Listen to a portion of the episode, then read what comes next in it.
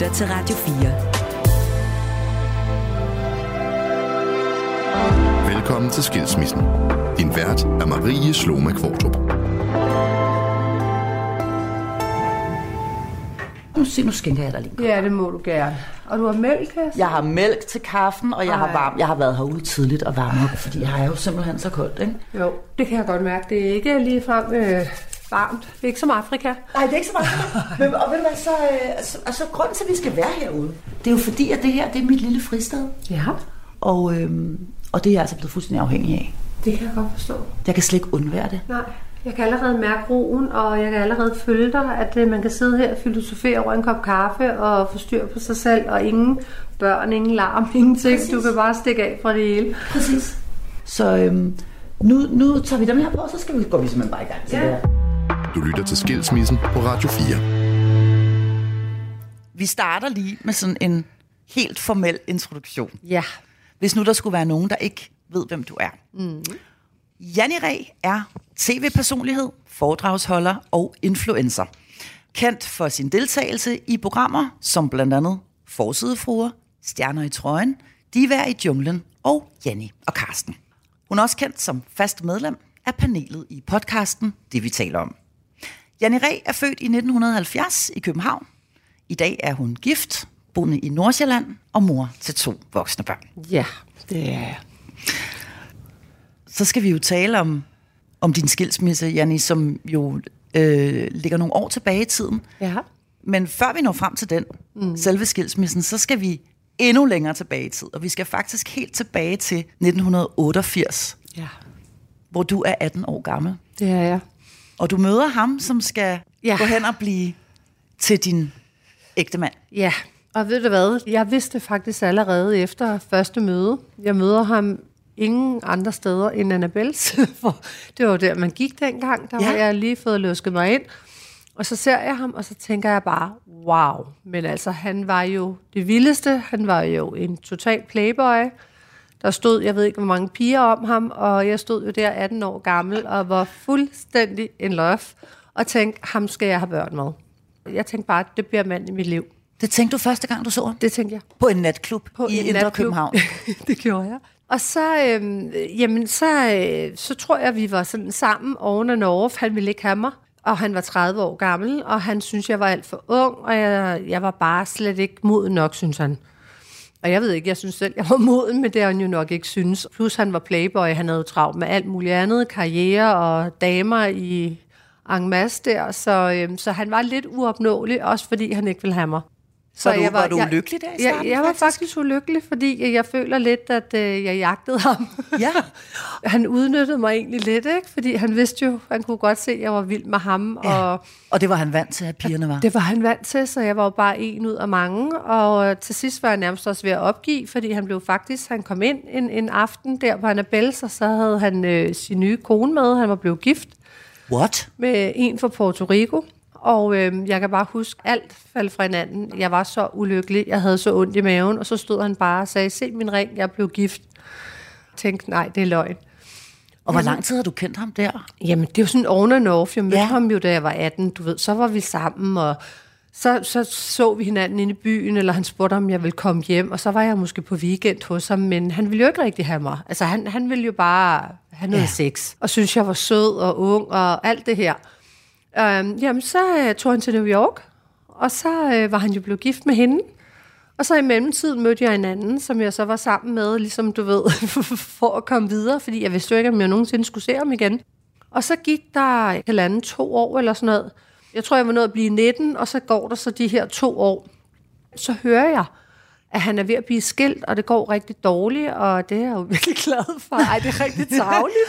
Og jeg har jo en ny kæreste, som jeg faktisk er blevet forlovet med, som jeg egentlig også er glad for, men jeg ved ikke, den klikkede bare, altså, så jeg ved, at han er hjemme. Så jeg skal over til sådan en øh, pigefødselsdag, og så ringer jeg faktisk ind til byen, fordi jeg ved jo de steder, han går, og så spørger om han kommer. Ja, ja, han kommer senere, for han var sådan en, der købte bord og flasker og sådan noget. Men så fik jeg en lille lovkort kjole på og kridtede skoene, og så stod jeg derinde, og så var det bare ligesom om, det sagde bang, også fra hans side. Fordi han havde egentlig levet i et lidt dårligt ægteskab med hende portorikaneren. Så stod jeg jo der i den der lille lovkort, og øh, så glemte jeg jo alt om, jeg var forlovet. så røg vi hjem sammen, og så tror jeg, der gik præcis fem dage. Så henter han mig, og jeg pakker alle mine ting på den forlovede, der står og kigger ud af vinduet. Og så sidder han dernede på vejen og gasser op, og så flytter jeg med alle mine ting, og så er vi simpelthen sammen for den dag af. Wow. Og han er jo ikke blevet skilt. Nej, han skal jo også ligesom starte forfra. Han bliver sådan noget børsmaler, vi finder en lejlighed, og jeg bliver gravid en måned efter, og han er stadig gift. Og jeg er jo bange for, at han vil tage tilbage til New York måske og være sammen med hende. Men heldigvis der er han også helt vildt forelsket i mig. Det var ligesom om han sagde, at der var gået de her par år, og så stod jeg der, og så følte han, at jeg var blevet moden. At der var sket et eller andet ja. med mig, og nu var han bare fuldstændig bjergbetaget af mig, så vi var begge to meget forelskede. Men kendte I overhovedet hinanden ordentligt? Nej, Dig og ham? Nej, det gjorde vi jo ikke andet, end det har været sjov og ballade, og man har ja, hygget Ja. sig sammen, som man nu gør, når man øh, ja, finder ud af, hvad ja. man vil, og hvor det skal bære hen. Og det var jo bare, lige pludselig flyttede vi sammen. Jeg var gravid, så skulle han over til New York og skilles fra hende. Han havde sagt til hende, at han bare pakkede kufferten og var væk en uge. Så han stod rent faktisk med to kufferter. Og så, øhm, Og så jamen- tog han over og blev skilt. Ja, og hun var jo rasende, og hun var sådan en, der gik til sådan noget cookie dame og havde allerede set, at han lå med en lyshåret pige, og, øh, og havde sagt til ham, Nå, hvornår skulle der være far? Så han var jo helt i chok, og, og den kunne han jo ikke rigtig komme ud af. Men altså, det var ligesom starten på vores øh, liv sammen. Og så vil jeg da sige, at der har været mange bump på vejen, fordi du får jo ikke bare lige tæmmet en playboy. Altså, man, Nej. han, han, han var vild. Altså, det var sådan, så jeg skulle altid skubbe damer væk, og selv da jeg var gravid i 9. måned. Og han ville i byen, han kunne godt lide det der liv, og komme ind, og god mad, og ud og føre sig lidt frem. Og jeg hoppede jo med på den, fordi jeg var jo så besat af ham. Ja. Da vi får vores søn, så er han i tvivl. Så bliver han sådan, han var ikke lige parat til at blive far og sådan noget, og jeg var jo fuldstændig, jeg var, der var jeg 22 år gammel. Jeg er lige født, så tager han afsted og er væk i tre uger. Så er han taget til Florida. Og jeg sidder øh, fuldstændig alene tilbage. Jeg ved ikke, om jeg har købt eller solgt. Jeg hører intet fra ham. Med et Og- spædbarn. Med et spædbarn, øh, som endda også blev lige syg på et tidspunkt, og jeg blev indlagt, og jeg kunne ikke få fat i ham. Så lige pludselig efter tre uger, så ringer han bare, nej, men øh, der har været noget med flyveren, og der har været noget med dit, dut og dat, altså de dårligste undskyldninger. Men jeg er jo så vild med ham, så jeg hopper jo på den, og, og så kommer han hjem, og så er det også ligesom om, så går han så ind til rollen om at være far, og så da vores søn Victor er ni måneder, så rejser vi så til USA, og der igen, han er sådan meget impulsiv. Jeg får at vide, at vi skal være afsted i en uge, så jeg pakker sådan en kuffert til min søn og jeg øh, til en uge, og så kom jeg aldrig hjem. Så Wow. blev jeg i Dallas. Så blev du i Dallas, ja, og det er i så startede vi forfra der, og så havde han allerede bygget en virksomhed op, og vi fik hus, og vi skulle ud og have møbler, vi ejede ikke en teske, vi ejede ingenting. Jeg stod med en kuffert til en uge. Ja. Så det var vildt. Men så kommer han tilbage, og så tager han faktisk ansvaret på sig. Det gør han. Og siger, okay, nu er vi en familie, Nu er vi en og familie. jeg er far, og det er Ja. dig og mig og vores søn her. Ja. Det er det, det skal være, og I skal Ja. være en familie. Og det skal I altså være i Dallas. Det vidste du ikke, da du så afsted. Nej. Men det er åbenbart der, rammer jeres familieliv Ja. skal være. Og det var faktisk ret godt, fordi det var ligesom om, der starter vi det her liv sammen, og vi har kun hinanden, og han begynder at lægge det der playboy-liv på hylden, fordi nu er han jo ved at starte stor seriøs forretning, så han er jo travlt med det. Men det gør jo også, at jeg kommer til at sidde meget alene, fordi at øh, jeg står i et fremmed land med et lille barn, og han er meget væk, fordi man har jo travlt, når man bygger noget nyt op. Men til gengæld, så synes jeg, at vi har det godt, netop på grund af, at, at vi ligesom bliver så sammentømret i et, i et mm. helt nyt land. Og der er måske ikke lige så mange abstraktioner, lige så meget, der distraherer ham, lige så Nej. meget, han gerne vil i form af at gå i byen. Eller? Nej, det, det begyndte han ligesom at, at, at slappe af med. Ja. Så det var fint, kan man sige. Så der var noget positivt der. Så bor I altså der i Dallas, og der går jo altså heller ikke mere end et par år, så kommer jeres datter. Ja, hun kommer så øh, to og et halvt år efter. Så skal jeg føde min datter. Han ved, at jeg har tegnblødning, og jeg siger, at jeg skal føde. Så siger han, han tog til Norge. Så tog han til Norge, og øh, da jeg så skal føde, så kimer min søster ham ned. Vi ved, at han bor i en stor suite, og han tager ikke telefonen, og, og vi tænker, hvad laver manden? Han ved, at hans kone skal føde. Så det ender med, at jeg føder. Min søster er der og hjælper mig, og hun er simpelthen så harm på ham. Fordi hun synes, det er simpelthen, det kan man ikke. Kan jo ikke svigt til sin datters fødsel. Da han så endelig påstår, at han har været ned inden og kommet med en flyver og alt det her, så kommer han, da jeg har født. Og jordmoren selv er så hissig, så hun går ud til ham på fødegangen og siger, ved du hvad, du kommer ikke ind. Så, så han, han måtte sidde ude på gangen. Det var først, da jeg var syet sammen og gjort pæn og alt det der. Så der gik lang tid, før han så fik lov at komme ind. Men alle de her ting, det gjorde bare, at jeg kunne ikke tilgive ham. Altså, det, det, det var, det var så, så store svigt ved sådan nogle begivenheder, som når man føder et barn, at ens mand godt ved det og tager til Norge, og ikke tager telefonen. Det, det gør man jo ikke. Det var ligesom om, at vi havde et godt forhold, men der var en sekretær, der spøgte hele tiden. Så mens jeg sidder derovre og er lidt ensom, så sætter hun alle sejl ind for at ødelægge det her ægteskab. Lang historie. Og hun Så- er forelsket i ham. hun er forelsket i ham. Så det er sådan, når jeg kommer der ind, så øh, hvis hun skal give ham nogle papirer, så lægger hun brysterne på skrivebordet og sidder i lovkort, så man kan se trusserne, og hun holder sig ikke tilbage.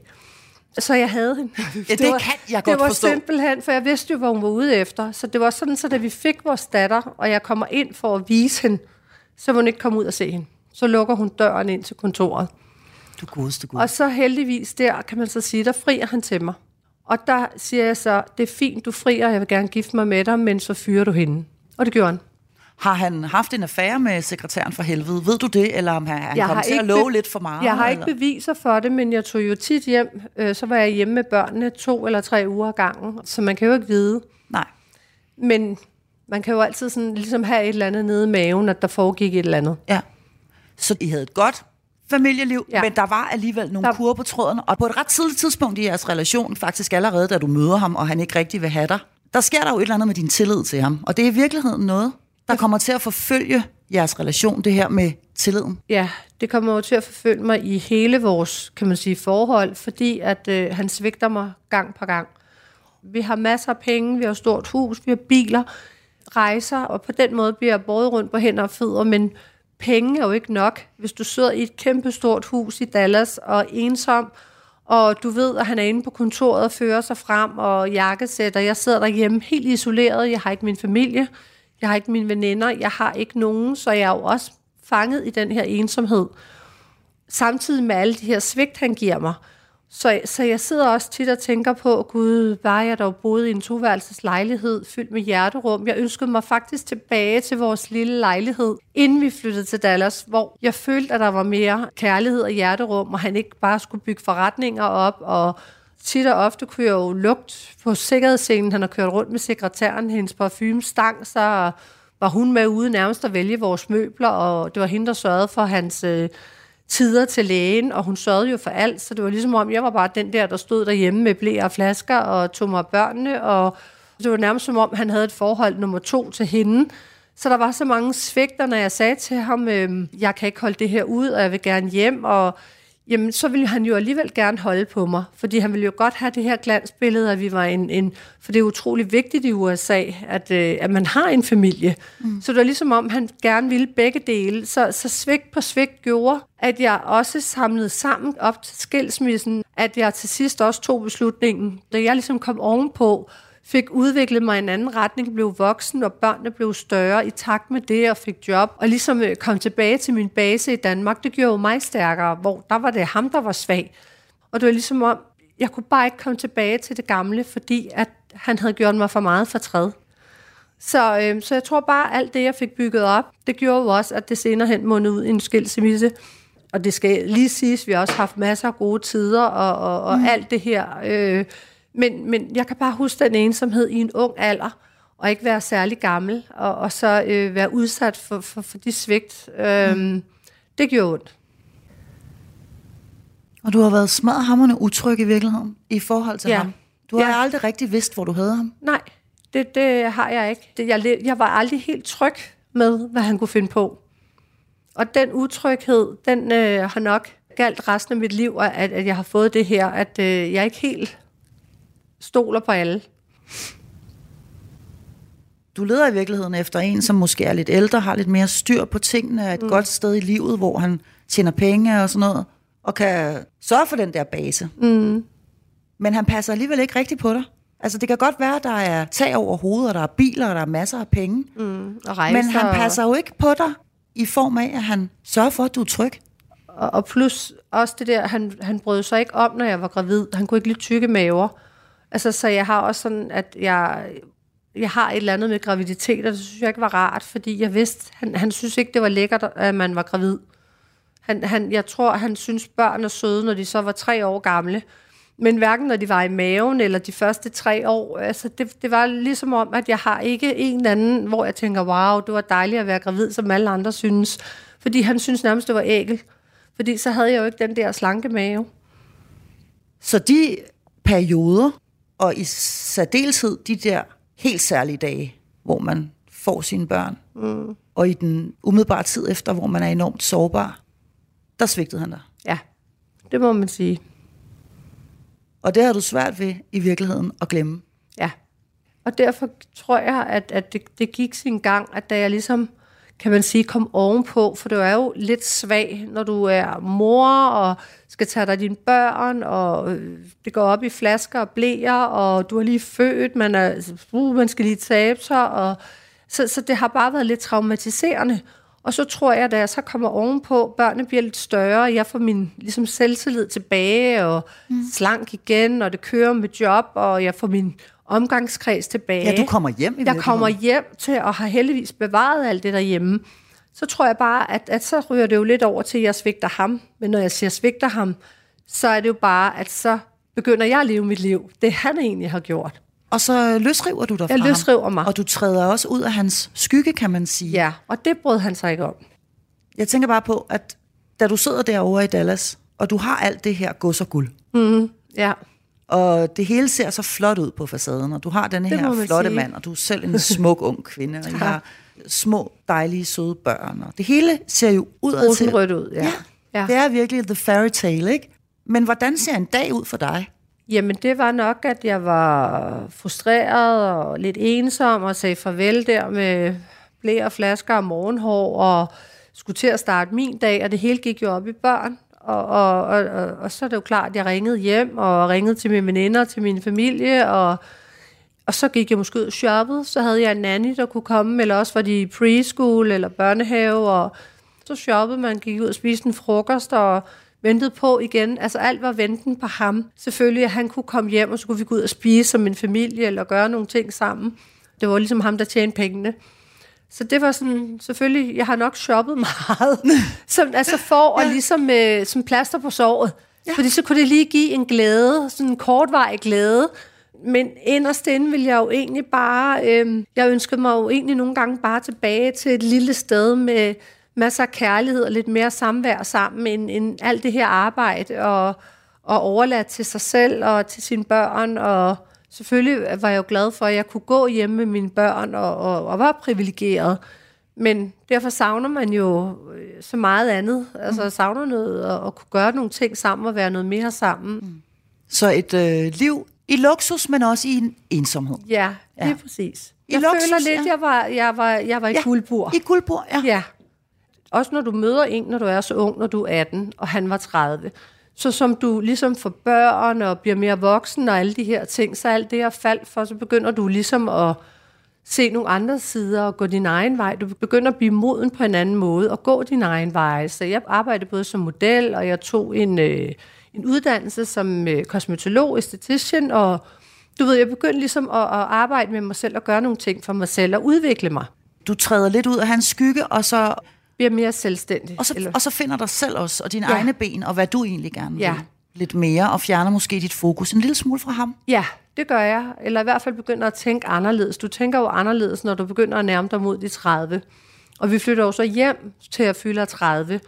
Der kan jeg godt mærke, at jeg har også holdt alle mine venner ved lige i Danmark.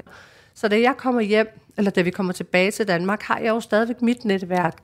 Men han har ikke så meget netværk tilbage, så der allerede der er der jo også en forskel på og jeg står med hele alle mine veninder og går ud og begynder at leve mit liv, så lidt der, hvor han var, der begynder jeg sådan ved ud, og jeg skal opleve noget ud og danse på bordene, og, og der kan man godt mærke, der er han jo et andet sted i sit liv.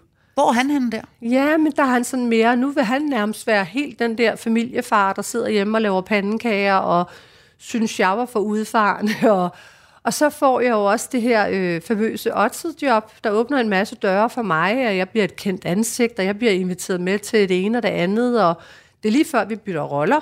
Mm. Som, så det bliver jo sådan lidt omvendt, at han sidder hjemme med børnene, og jeg begynder at gå ud og bliver inviteret til det ene og det andet, og der kan jeg jo så mærke, at der kommer sådan en jalousi fra hans side, at han tænker, uha, nu går det lidt for stærkt med hende. Mm-hmm. Og nu har hun lidt for meget vind i sejlene, og ja. der er mange mænd, der måske også synes, ja. at du er en, en smuk kvinde. Ja. Tænker jeg, at ja. hvor han har været den der playboy, ja. så tænker jeg, at nu er han ved at falde der må have været rigtig mange ældre. mænd, der har været interesseret i dig, der han har måske også følt sig en lille smule troet. Det har du ret i. Så der blev en masse jalousi der, og så lige pludselig var det jo mig, der fik al opmærksomheden, og der var han jo røget ind i 40'erne, altså, så der kunne man godt mærke, der var han blevet det ældre. Øhm, og ikke fordi han ikke stadigvæk havde, havde øh, kvindebedår, men, men det var bare som om, der skete en ændring, og så ligesom om, jeg begyndte at udvikle mig, og det gik stærkt. Så jeg var jo egentlig altså, glad nok, da vi flyttede hjem. Selvfølgelig savner man lige alt det der øh, Dallas noget, det er jo fantastisk. Men fordi jeg fik mit liv så hurtigt tilbage, så gjorde det bare, at jeg kom meget hurtigere videre end ham. Han følte sig aldrig rigtig tilpas derhjemme. Og så kunne han jo ikke forstå, da det hele vender, at jeg ligesom er at den, der blev stærk og kommet videre, og der bliver han jo den svage. Ja, men du flyver jo ud af buret, kan ja, man sige. det var det, jeg gjorde. Ja, du flyver faktisk ud af buret. Ja, og det var det, der tog ham mange år at forstå. Du lytter til Skilsmissen på Radio 4. I 2001, og der har I jo efterhånden været sammen i rigtig mange år, og I har fået ja. de her to børn, mm. der er du faktisk klar til at blive skilt. Ja, og så alligevel ikke. Og så, alligevel så bliver jeg jo alligevel. Så en ting er, at det nu formelt på papiret ikke længere er jer, der er et par. Mm. Så er du stadigvæk sammen med ham i fire år. Ja, sådan lidt on and off. Altså, jeg prøver flere gange at komme væk, og, og så alligevel, så er der jo det der, så får han mig ligesom øh, viklet tilbage. Mm. Og hvordan gør han det? Det var jo det, han kunne med hans charme, og fortælle mig, at jeg ikke kunne klare mig selv, eller lige, jamen jeg sørger for dig, og børnene, og du ved, man sidder og kigger på børnene og tænker, nå, det er også synd, og det er jo meget hyggeligt at sidde og spise pandekager sammen, og rejse sammen, og gøre alting sammen. Det der at være en familie, ja. det betød bare rigtig meget for mig. Hmm. Jeg vil ikke skilles, når børnene var små i hvert fald. Man vil jo gerne være den her familie, hvor børnene kan sige, at vi er sammen med far og mor. Det tror jeg, mange har en idé om, at, mm. at sådan skal det være. Jeg ja, kunne ikke tænke mig, at, at det skulle være skilsmissebørn. Men det går jo så sin gang, og så alligevel bliver jeg der. Selvom vi bliver skilt, så er vi jo stadigvæk sammen øh, oven and off, for det er svært. Det er ligesom sådan jo-jo. Han får mig hele tiden tilbage. Så hvis jeg prøver at frigøre mig og sige, nu vil jeg skilles, jamen, så fik han mig ind igen. Også fordi det er jo svært, når man, når man sidder med en, man virkelig også... Øh, vi, altså, vi var meget tiltrukket af hinanden. Vi havde en, en god, altså en, en fantastisk passion og god sex, og der er bare nogen, hvor man har den her, at man kan skændes, og så kan man gå ind og ordne det i soveværelset.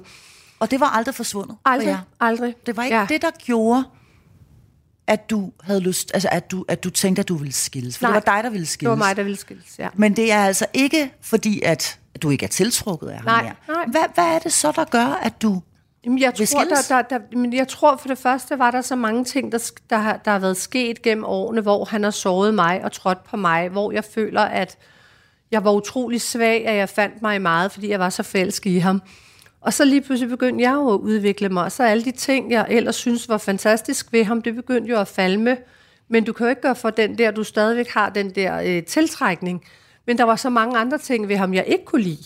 Så, så det var sådan lidt ambivalent. Så, så det du, når du prøver at komme væk fra de ting, du hader, øh, og du bebrejder ham for alle de her ting, så var jeg alligevel, kunne han lige få mig tilbage, fordi vi så stadigvæk havde ligesom to magneter, der var tiltrukket af hinanden. Så det gjorde det sværere at komme væk fra ham. Ja. For det første lyder det jo som om, at han ryger lidt ned fra sit pedestal, som ja. du ellers har haft yes. puttet ham op på. Ja, og det kunne han mærke. Ja. Og det, det gik jo også ham på, for han var jo vant til at være, være helt deroppe, hvor han vidste, at han var en gud. Og lige pludselig var han jo ikke en gud mere, fordi så kunne jeg jo godt se alle hans fejl. Det kunne jeg jo ikke gennem årene. Jo, jeg kunne godt se, at han var hissig og havde stort temperament og øh, havde en måde, hvor man tænkte, uh, man grimmede sig. Men, men alligevel, så fordi man havde alt det andet. Så, så jeg synes, det var en lang proces at komme væk fra ham. Så det, man kan sige, det er, at i møder hinanden helt tilbage i 88. I bliver sådan først for alvor kærester et år efter. Ja. Så har I en ja, årrække, to år nærmest efter, 10 år ja. i USA. Ja. Og øh, kommer tilbage til Danmark, og der sker der et skift med jer. Ja. Altså, der, øh, der bliver der simpelthen byttet en lille smule rundt på rollerne, og Lige. du har fået fat i dig selv, Selv. faktisk, og, Ja. og, og kan flyve selv. Ja. Du behøver ikke at sidde Jeg troede, jeg var afhængig af ham, og han var det, altså han var Gud, altså Gud. Men så finder jeg ud af, at det er han jo ikke. Så får jeg jo ligesom åbnet øjnene for alt muligt andet, og ser, at jamen, der er jo også masser af fejl. Mm. Tænk så, at jeg ikke kunne se dem, og tænk så, hvor tisserne og sårede mig, og kørt mig over, og, og, og med alt det, han har gjort. Og svigtede din Og tillid. svigtede min tillid gang på gang. Så, øh, så lige pludselig begynder jeg at, at se nogle andre veje, og ser, at jeg godt kan klare mig selv. Jeg var også bange for, kan jeg overhovedet klare mig selv? Var det også en økonomisk bekymring? Nu Ja. spørger jeg bare lige ud, fordi Ja. at det har jo været ham, der har tjent pengene, Ja. og dig, der har været derhjemme. Ja, og han fik jo overbevist mig om, at jeg ikke kunne klare mig selv. Det var jo ham, der var ham her, der forsørgede mig og ordnede alt for mig, og øh, jeg så ikke en regning, og så jeg tænkte bare, gud, men jeg kan jo ikke klare mig selv. Altså, det, Nej. det, det, det kan ikke lade sig gøre, fordi jeg er jo afhængig af ham.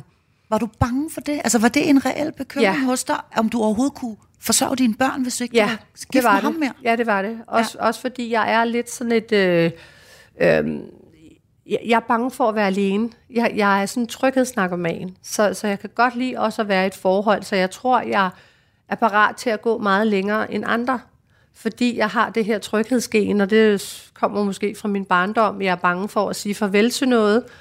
Jeg er, er bange for de her svigt, eller hvad skal der så ske? Så det der med at sige farvel til, til et, og så gå hen til noget, jeg ikke ved, hvad, hvad, hvad skal der ske? Altså en ny dør, der åbner sig, jeg ved godt, det er der jo altid.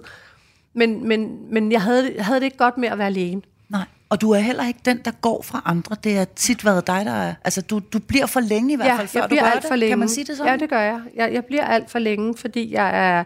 Så tænker jeg, nå ja, nå, det er også meget godt. Så, så er det bedre, jeg ved, hvad jeg har, og jeg ved ikke, hvad jeg får. Den der angst for både at stå alene, og kan jeg, kan jeg betale min regning, og kan jeg klare mig selv? Fordi det var alligevel en tidlig alder, fra man er 18, at være i forhold og aldrig være alene. Og så er det jo også en mand, der er nogle år ældre end dig. Ja. Som jeg ligesom har været styret af, set op til. Det er ham, der har sørget for alt, og det var han jo god til. Det hele blev bare serveret for mig på et sølvfad. Så jeg var jo vant til at blive forkælet, og vi manglede ikke noget, og jeg fik jo næsten være peget på. Og, og altså, så han var jo god til at forkæle mig også. Så, så jeg var jo lullet ind i hele det der liv. Og jeg ved, Janni, at det er faktisk først der, det er så i 2005, da du bliver forelsket i en ny mand, at du ligesom kan slippe det gamle. Ja. Og alligevel, så selvom jeg var i det nye forhold, så er man jo altid sådan lige, gud, men har jeg gjort det rigtige? Og man har jo den her sorg, fordi du har jo ikke rigtig fået bearbejdet skilsmissen. Så, så man har jo en masse ting. Altså, jeg måtte gå til psykolog, og, og der begynder han jo at modarbejde mig, fordi ja. han bliver bitter. Så han begynder jo at bruge vores søn mod mig, og sige, at mor er også tavlig, og det er mors skyld og sådan noget. Så han bliver jo ligesom øh, øh, sur og ked af det på mig, og lad, lad det hele gå ud over mig, hvor min datter var jo bare glad, hun var sammen med mig. Altså hun har ikke rigtig på samme måde øh, mærket det. Hun ville jo så ikke over til hendes far, så det var jo som om, vi var, havde kridtet banen op og var i to forskellige lejre. Så hun så ikke sin far, og, han så, og vores søn så ikke mig. Og det er jo trist. Så føler du i virkeligheden, at han Børn. bruger jeres børn, eller han bruger i hvert fald Ja. jeres søn, for at straffe dig? Det gjorde han. Det var ligesom den straf, så kunne jeg tage den. For han vidste jo godt, at når jeg sad og var forelsket i et nyt parforhold, vidste han godt, at det ville sætte nogle skov, at det ville ødelægge noget, fordi at jeg ville savne min søn. Mm. Så det var jo lidt at bruge øh, ham som våben. Den fyldte jo så meget, så det kunne næsten overskygge min forelskelse i den her Ja. nye mand, fordi jeg havde så stor en sorg med, at jeg ikke så min søn. Og hvor længe står det på, at du ikke ser din søn?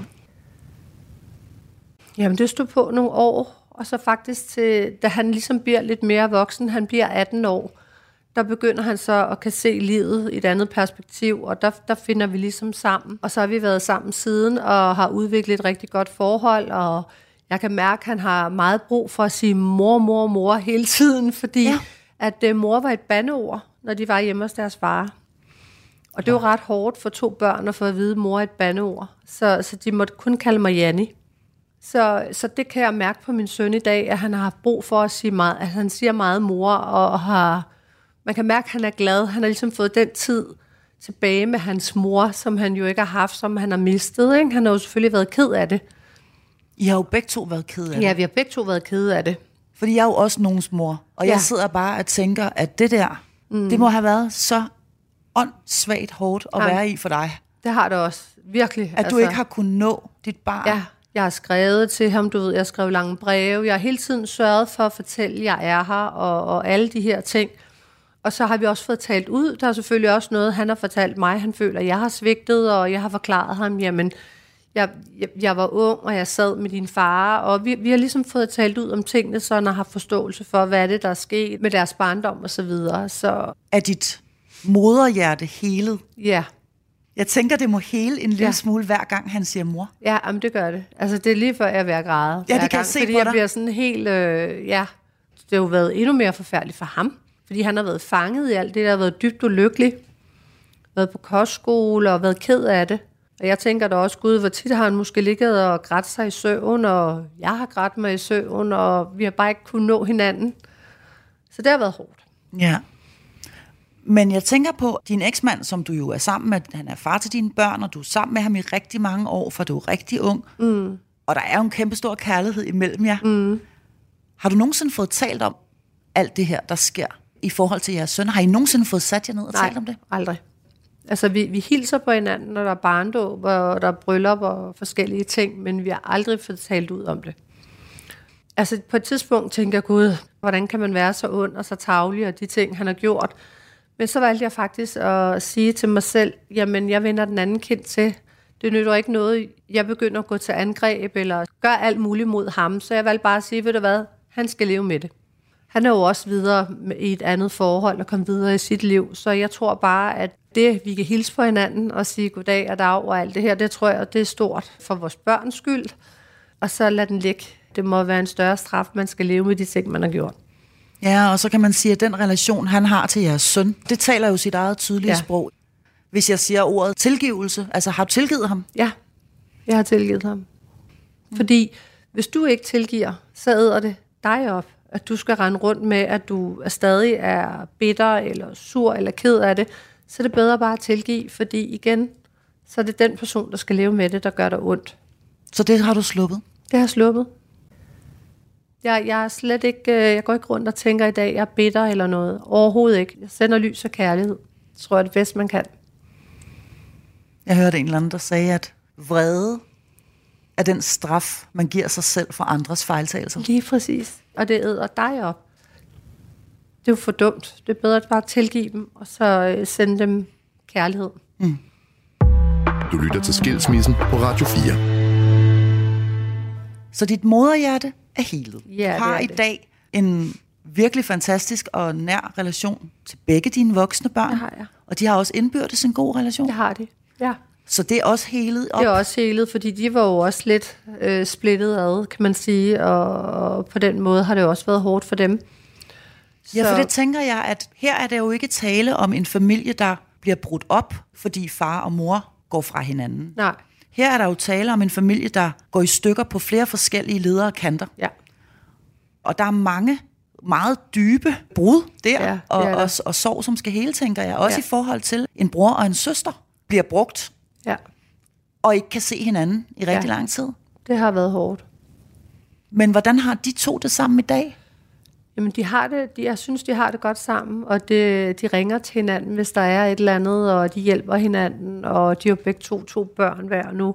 Jeg tror også, det har hjulpet utrolig meget, at øh, min, min søn finder en, en rigtig sød kæreste, altså min svigerdatter, som ligesom åbner hans øjne for, for, for de her ting, han har gået igennem, du ved, og forholdet til mig. Øhm, og, og der, han har selv fået familie og børn nu, og kan se, at se nogle andre ting, fordi han selv har sin egen lille familie nu. Mm. Så, så det er jo positivt. Det giver Jeg har- egentlig et andet perspektiv på Det- mange ting, når man selv bliver forældre. Det, det gør det nemlig. Så, men også, jeg vil, jeg vil sige en, en tak til min fantastiske svigerdatter, fordi hun har virkelig været, øh, været god i alt det her. Mm. Øh, hende har jeg fået mange gode snakke med. Så det er jeg glad for. Men, men ja, de har begge to familie nu, og jeg synes bare, at øh, det, det, det du endt godt, kan man sige, men det var nogle hårde år, hvor jeg tænkte, gud, det her, det, jeg kan slet ikke se lyset forude, og, og, og det er bare hårdt, når det er en af, altså en ting er en skilsmisse, det synes jeg var hårdt i sig selv, det tager jo mange år, fordi der vil altid være ar på sjælen, fordi der vil være ting, du, du, du stadig husker. Jo længere tid man er væk fra hinanden, jo flere positive ting husker du også. Det er jo sådan, vi er indrettet. Ja, Så jeg vil hellere vælge at tænke tilbage på alt det positive, vi har haft sammen, fordi alt har jo ikke været skidt. og så sige, at øh, jamen, jeg ønsker ham alt held og lykke, og, og, og bare øh, tænker tilbage. Ja, vil tænke tilbage på det gode, og så glemme alt øh, det dårlige, hvis man kan sige det sådan, og komme videre. Men man kan sige, at her er der jo i virkeligheden i den grad tale om en skilsmisse, som rummer nogle af de aspekter, som i hvert fald for mig mm. var de, værst, de værste mareridt. Ja. Nemlig, at det skulle gå ud over mine børn. Ja, og det og, er, og det er jo det, man er. Udover at man kan være bange for, hvem pokker man er, Ja. man kan være bange for, om man kan klare sig Ja. økonomisk og på alle mulige måder, men, men man er jo også ekstremt bange for, at det skal gå ud over ens børn, og det gjorde og det, i det dit gjorde tilfælde. det. Ja. Og det er også derfor, jeg nogle gange tænker, gud, hvis jeg kunne spole tiden tilbage, skulle jeg så bare være blevet, og så til de var øh, voksne, mm. i stedet for 8 og 11, og, og sådan nogle ting, tænker jeg da også, at bebrejder mig selv. Men jeg kan jo ikke spole tiden tilbage. Og, og Nej. det var heller ikke, altså jeg kunne heller ikke blive noget, hvor jeg ikke var lykkelig. Fordi hvis du ikke er lykkelig, så bliver dine børn jo også præget af det. De bliver jo præget af, at far og mor skændes og, og har det dårligt sammen. Så, så, så hvad gør man? Det er jo heller ikke sundt for børnene. Og lige præcis det, at man faktisk, når man står i det, og man ved, at det her, det er ikke godt for børnene. Mm. Altså det her vand, de mm. svømmer i, som er det vand, der er mellem deres far og deres mor, det Ja. er forurenet. Ja, det, er og det ikke, var det. det er ikke rent vand, Nej. De svømmer i længere. Men man samtidig øhm, er bange for at stige op af bassinet. Mm. Den tror jeg, der er rigtig mange, der kan nikke genkendende til, fordi man tænker, okay, hvad er det bedste af to under? Og hive Ja. dem gennem en skilsmisse med det, og man ved jo ikke, hvordan det ender. Man Nej. Nej. aner ikke, hvad der kommer af konsekvenser, Nej. Nej. hvilke priser, der skal betales. Mm. Eller er det bedre bare at blive i det forurenede vand? Ja, og det var det, det, det er sådan, jeg tænker, hvis jeg kunne spole tiden tilbage, men det kunne jeg jo ikke. Jeg kunne bare ikke blive det forurenede vand, og det gik ud over børnene. Altså, Men de, de svømmede jo også i det vand, Ja. så det havde jo ikke været godt for nej, dem. nej.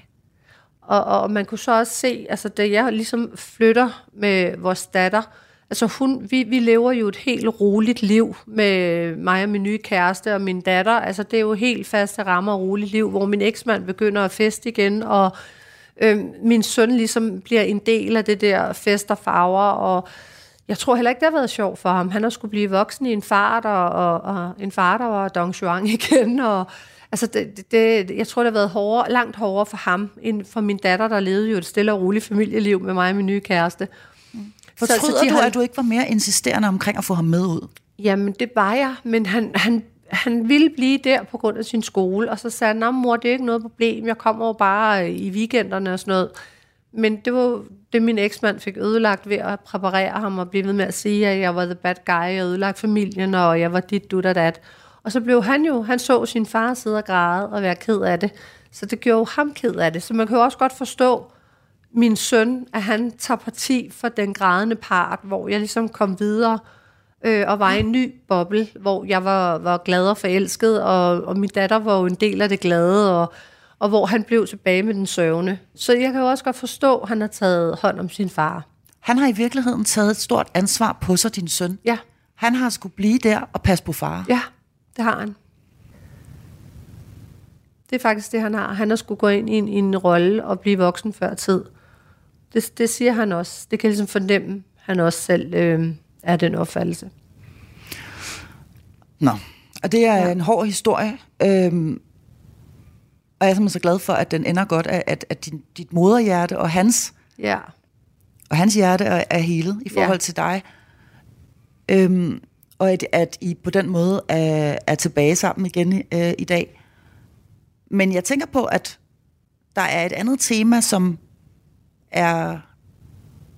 Jeg har lyst til sådan at spørge lidt ind til, fordi du, mm. du siger selv, Janni, at du er bange for at være alene. ja. Det, det, det er jeg nok. Ja. ja, men det er jeg. Ja, og det er, jeg jo ved, en meget, ikke sige, ær, det er en meget ærlig, øh, det er jo en meget ja, ærlig jeg kan både ikke lide at sove alene, og jeg kan i det hele taget ikke lide at være alene. Jeg kan godt lide at have nogle alene-timer om dagen, og der, der, det, jeg elsker mit eget selskab, det er ikke det. Men tanken om at være alene, øh, det, det har jeg det ikke så godt med. Og jeg ved ikke, om det stammer fra min barndom. Der er et eller andet der. Ja. Jeg har også svært ved at sige farvel til folk. Ja. Så der er noget med, at Janni først slipper sit ægteskab rigtigt, da der kommer en anden. Hun gør Altså, Ja. der kommer en ny hest forbi, Ja. hvor du kan springe op bagpå. Ja, ja. lige nøjagtigt. For nu at bruge Og, jamen, det er det rigtigt. billede. Altså. En, øh, ja, jeg sådan tager mig i min arm, og, og det var lidt det samme med Karsten. Altså, da jeg møder ham, der var jeg jo også sammen med en anden. Øh, og, og på en eller anden måde fik han jo vivlet mig ud af det her forhold. Ja. Men, og jeg, jeg tog, fordi at han ligesom også bar mig ud af forholdet. Yes. Altså, det, jeg ved godt, det lyder mærkeligt, men, men, men det er, øh, jeg er bare det, jeg har bare angst for det der, at, at skulle ja. ud og stå på egen ben og være helt alene, og jamen, og jeg, i dag er jeg jo 53, så det er utroligt, at jeg stadig kan være bange for det. Og det er jo noget, jeg skal arbejde med, men det... Mm. Og så, så, ja, så jeg tror bare, at jeg, jeg, jeg bliver lidt længere i noget. Det kan også være øh, venindeskaber. Mm. Øh, giver jeg det nok lidt for mange chancer, fordi øh, jeg lader der nok gå lidt for lang tid, og så lige, fordi jeg måske er lidt pleaser, og så lige pludselig får jeg nok. Men, men der kan gå lang tid. Ja. Jeg kan det, godt og, det hænger, mange gange. og det hænger simpelthen sammen Ja. med, fordi du lader i virkeligheden dine grænser overskride lidt, lidt for meget, Ja, yep. fordi du er frygter at være alene, og du frygter også, at du skal sige farvel. Både det, og så øhm, er jeg bare øh, god til at tilgive. Altså jeg tilgiver måske lidt for meget, inden Du er, jeg dårlig, siger stop. du er dårlig til at bære nag også. Ja, det er Og nok. det skal du være glad og det for. skal jeg være, okay, men det, er Det jeg så skal også du være glad for. glad for, ja. Men når jeg så siger cut, så cutter jeg også. Altså så har man overskrevet alle de grænser, man overhovedet kan, og så cutter jeg. Men der skal alligevel lidt til, før jeg gør det. Fordi jeg mener også, at man skal kunne tilgive folk, og man skal altså, kunne, kunne finde ud af det. Man, alle kan jo gøre noget forkert, og så skal man kunne komme videre. Men jeg trækker den nok lidt for langt. Vi kan alle sammen fuck op. Ja, jamen det Ja. ved jeg. Ja, det men, kan vi men, jo alle Men der er også bare nogen, der er dårlige for dig. Ja. Hvor du bliver ved med at tilgive dem, og så løb, kører de om hjørner med dig. Fordi hvis du er en pleaser, og du gerne vil folk det så godt, jeg vil så gerne øh, give alle folk alt og, og være der. Og, og, men, men der er jo også en grænse for, hvad jeg vil trædes på. Og det er i virkeligheden en ting, der går igennem hele dit liv. Ja, det er det. Det er noget, der gennemsyrer det hele. Ja, det tror jeg, du har ret i. Og øh, hvad gør du ved det? Nå nej, men Nej, altså... jamen, jeg, synes, jeg synes, jeg blev en tand bedre, øh, netop som vi taler om øh, med, med at sætte grænser med veninder og sådan noget. Jeg blev bedre til at sortere fra og virkelig sige, Janni, nu sorterer du og gør, og så har du nogen i dit liv, som er gode for dig. Ja. Som hvor du føler glæde, og du ikke føler, at du skal ondt i maven, når du skal se dem eller være på vagt. Så jeg blev bedre til at sortere fra og kun have gode mennesker omkring mig. som det er du bedre. Og som du ved ved dig godt. Som jeg ved ved mig godt. Der er jeg trods alt blevet så gammel, at jeg gider ikke at bruge tid på det andet, fordi der er jo ingen grund til at gå og få ondt i maven og bekymre sig. Fordi hvorfor så være sammen med et menneske, du har det dårligt med, eller du skal være bange for at gå af med det her menneske. Ja, Så det er jeg blevet bedre til. det er du blevet meget mere bevidst Ja. om, for der vil jeg så sige, at det er i hvert fald også en af mine egne erfaringer. Mm. Der var en eller anden, der sagde det til mig, når man er enormt forvirret og ikke kan finde ud af, hvad man skal, for eksempel. Mm. Og det kan jo sagtens være, at man er enormt forvirret i sit ægteskab, og ikke ved, om man skal gå eller blive, gå mm. eller blive. Og der er gode ting og dårlige mm. ting, og der er bekymringer, og så videre. Og der var der en en der sagde til mig, du skal virkelig være omhyggelig med, hvem du tager imod råd fra. Ja, det er rigtigt. Altså man skal vælge sine mennesker med omhu, Ja. når man står et skrøbeligt sted, og, øh, og man skal tage en stor beslutning. Det har du ret i. Det er meget vigtigt, fordi hvis de råder dig til at tage den forkerte beslutning, selvfølgelig det ved jeg, alle kan, men, men det er vigtigt at have de rigtige mennesker, og dem, der ved dig det godt, for der kan også være nogen, der siger, at du skal tage en beslutning, fordi de rent faktisk ikke ved dig det godt. Mm. Det har du ret i. Så det der med at have nogle, måske ikke så mange, men i hvert fald have nogen, som er dem, man vidderligt lytter til. Ja. Og kan stole på og regne med. Mm. Også hvis det går galt. Der er jo altid rygklapper, og dem, der er der, når det går godt. Og så er der jo, ser man jo altid sine sande venner, når det ikke går så godt. Har du oplevet det? Jeg har jo prøvet at tage hele rusjebanen, hvor at jeg så, hvem der var mine sande venner, og hvem som stadig var der. Ja. Og det var godt allerede dengang at få taget ud. Så var der selvfølgelig også nogen, man tilgav, som man så fandt ud af senere hen, at dem skulle man nok ikke have tilgivet, og så, øhm, så er det bare godt at få dem ud. Så du er blevet bedre til at skille forne fra Det er bukkene? jeg. Det synes jeg. Helt bestemt. Det er jeg. For det hører jo også lidt med til at være en kendt person, mm. tænker jeg. Ja. At Der er mange, der gerne vil være i nærheden af dig. Der er mange, Ja. der gerne vil kende dig. Der er mange, Ja. der synes, du er fantastisk og spændende, Spændende. og dejlig og sjov og alt muligt. Ja. Men det må være svært at vide, hvem der har hvilke intentioner. Eller... Ja. Men der er jeg nok blevet lidt mere øh, vågen, eller hvad man kan sige, fordi at øh, jeg er rigtig glad for, at jeg har mange gamle bekendtskaber. Altså nogle, jeg har kendt i 25 og 30 år. Og dem værner jeg meget om. Altså det er jo ikke nogen, jeg behøver at stå frem på de sociale medier med. Jeg ved, jeg har dem, og jeg ved, de vil mig ægte. Så vi behøver ikke at flashe noget som helst. Men jeg er også blevet opmærksom på dem, som jeg med det samme føler, okay, de vil bare have et eller andet fra mig. Ja. Fordi der er ikke noget feedback, eller du ved, de er der lige, hvis de skal bruge mig til et eller andet. Det er jeg blevet bedre til. Så i virkeligheden, hvis vi ryger tilbage til Dallas og de mm. lange, meget, meget dyre telefonregninger, Ja, det var det. så dit netværk, mm. du havde dengang, Har jeg stadig i dag. Ja, det har jeg. Nogle af de gode tætte veninder, dem har du passet på. dem har jeg passet på. Ja, og det synes jeg er vigtigt. Det var også dem, der har stået der under retssagen, der har stået der under min skilsmisse, der har bakket mig op hele vejen igennem, og der kender mig så godt, så uanset hvad medierne skriver, eller hvordan man bliver klippet i, i fjernsynet, så siger de, jamen det er jo ikke dig. Så, så de ved jo, de kender mig så godt, og ved, hvad jeg står for. Og det er jo sådan noget, man har brug for, og det er dejligt at vide. Så kan det jo egentlig være lige meget med alt andet. Så dem har du simpelthen haft med hele vejen igennem. Hele vejen igennem. Og det har været ligegyldigt, hvilken periode du har gået igennem, og ligegyldigt, ja. Hvor meget tvivl der har været, hvor, Ja. hvordan, om det har været op eller ned, yes. Eller den ene mand eller den anden mand. Ja, så de stået der. Det har de. Og hvad har det betydet for dig, tror du? Jamen, det har jo betydet, at øhm, det betyder meget øh, igen, at, at, at, at man har nogen i sit liv, som kender en ud og ind, og man ved, at øh, hvis, hvis der går noget galt, så kan du bare tage telefonen og ringe. Så er de der, så er de der ikke kun på grund af, at det går mig godt, men de kender også mine dybeste hemmeligheder. De kender mig fra A til Z. Øh, man kan også øh, måske ikke tale sammen i tre måneder, og så når man ringer til hinanden, så ved man stadigvæk, hvor man har hinanden. Og så er der jo selvfølgelig også nogle nye bekendtskaber, nye venindeskaber, hvor du også hurtigt finder ud af, okay, altså de her, de er værd at beholde i sit liv, fordi de, mm. de kan noget, der er noget feedback, de, det er ikke kun fordi, de skal øh, være sammen med mig, fordi jeg er sammen med Karsten, eller fordi jeg laver tv, eller jeg er spændende. Mm. Altså de vil mig ægte, og, og det synes jeg er dejligt, så, så jeg siger jo også velkommen til nye venindeskaber, det er jo ikke det, men jeg værner meget om de gamle venskaber. Og det er dem, du vil spørge til råds i dag, hvis der var noget, Altid. du var i tvivl om. Altid, så vil jeg kunne ringe. Så hvis du Ligegyldigt. skulle tage en stor beslutning, hvis det nogensinde sker igen, at du ja. Ja. er usikker på noget, eller står på gaden, så, så vil jeg kunne ringe, og så ved jeg, at de vil hjælpe mig. De vil gøre alt. for så tænker jeg bare, Janni, at så er du jo ikke alene. Det ved jeg godt. det ved jeg godt.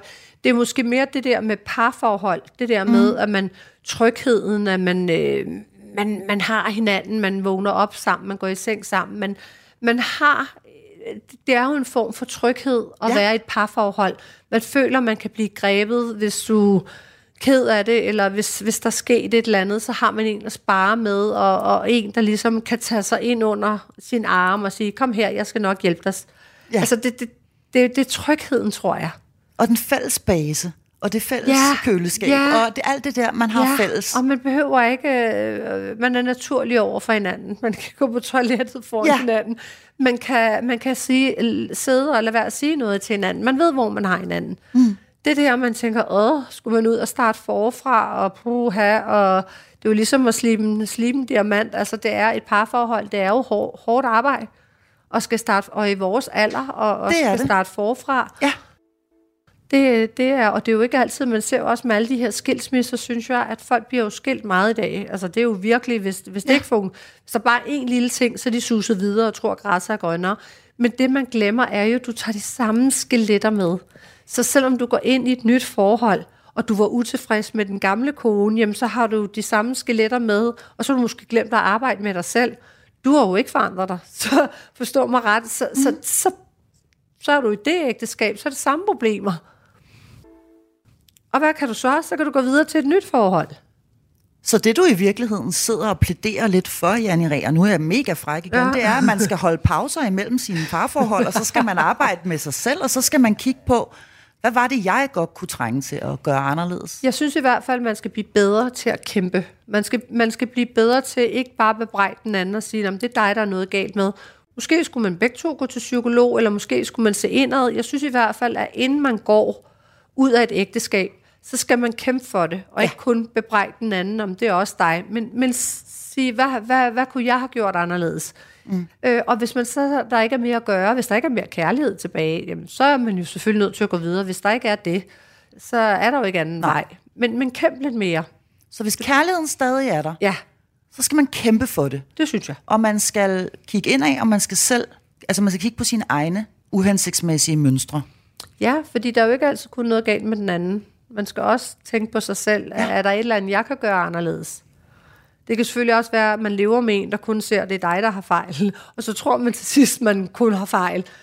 Øhm, så, så jeg skal jo ikke kunne sige, hvad folk lever med. Nej. Men, men i hvert fald kæmpe lidt mere, inden man siger farvel. Mm. Og så tænker jeg også, at det der med, at nissen flytter med. Det gør den. Og skeletterne. Har den også gjort det for dig? Er det de samme mønstre, der går igen i de relationer, du har haft? Nu havde du det meget lange forhold til din børns far, ja. men er der nogle af de samme ting, du synes, du kan genkende i dig selv, som du måske ikke har fået kigget nok på? Selvfølgelig er der jo altid det. Jeg kan jo godt erkende min egen fejl. Jeg kan da godt se, at jeg har nogle fejl. Øh, men som sagt, dem synes jeg også selv, jeg har gjort noget ved. Jeg har forsøgt at gå til psykolog og fået bearbejdet mit første ægteskab, og de kærester, jeg har haft, der har de faktisk ikke helt været ens. Altså, jeg har gået fra det ene til det, altså, det har været meget personlighed men... til den anden personlighed. Ja. ja. Så, øhm, så hvad hedder det, for eksempel min ekskæreste, der blev jeg behandlet som prinsesse, blev båret rundt på hænder og fødder og lave mad, fik masseret fødder, og nu er jeg sammen med Karsten, der er det jo nærmest mig, der behandler, altså han er prinsessen, så, så det er jo lige, der er omvendt, lige omvendt. Der er lige ja. omvendt. Altså, ja, og det har du ikke tænker, prøvet før, faktisk. Det har jeg jo ikke prøvet. Jeg har prøvet, jeg var prinsessen, så jeg tænker, jamen, hvorfor er du prinsessen kun?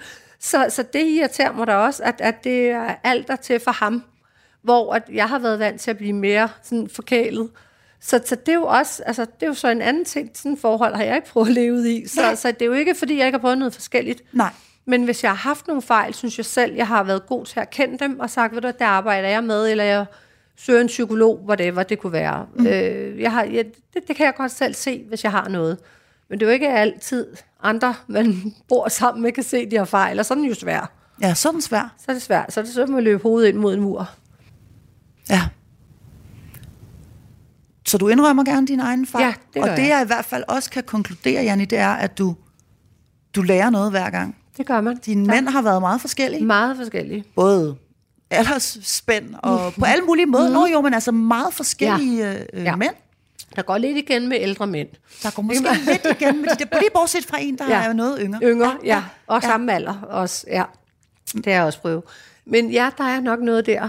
Øhm, jeg ved ikke, om det også måske er sådan noget lidt øh, fader noget, fordi jeg har haft en far, der, øh, der startede som kvartals øh, alkoholiker, og så blev det mere og mere, at jeg måske ikke helt havde den der faderrolle, fordi det kunne han jo ikke være, når han sad og var fuld og sådan noget. Ja. Så det kan jo godt være, at jeg ubevidst har søgt ældre mænd, der kunne tage sig af mig og, og øh, ligesom bare guide mig gennem livet og lære mig noget. Og jeg ved det ikke. Det er jo også en mulighed. Og give dig trygheden. Og give mig trygheden, ja, den der tryghed, som jeg godt kan lide. Du vil i virkeligheden gerne passes på, Janni. Og elskes, ja. Og elskes, ja. ja, det vil jeg. Ja. Det er rigtigt. Og det vil vi alle sammen. Og det vil vi alle sammen. Selvfølgelig vil vi det. Mm. Og ved du hvad, det fortjener du at blive. Tak. Jeg er så utrolig glad for, at du har lyst til at besøge mig, og at vi havde denne her samtale, ja. hvor ja. du så ærligt og generøst har delt ud af dig selv, og også en anden side af dig, end den vi ellers mm. normalt kender til. Så ja. tusind tak skal du have. Og tak, fordi du vil have mig. Du kommer bare. Godt.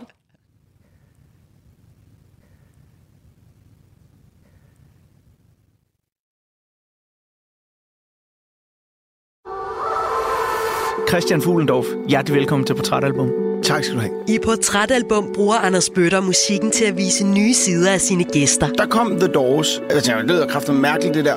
Er for langt fuldskæg og langt hår. Nok inspireret af Jim Morrison. Der var en mand, der var på en rejse, og jeg var selv på en rejse. Og hvis vi havde mødt hinanden, så ville vi helt sikkert hilse på hinanden.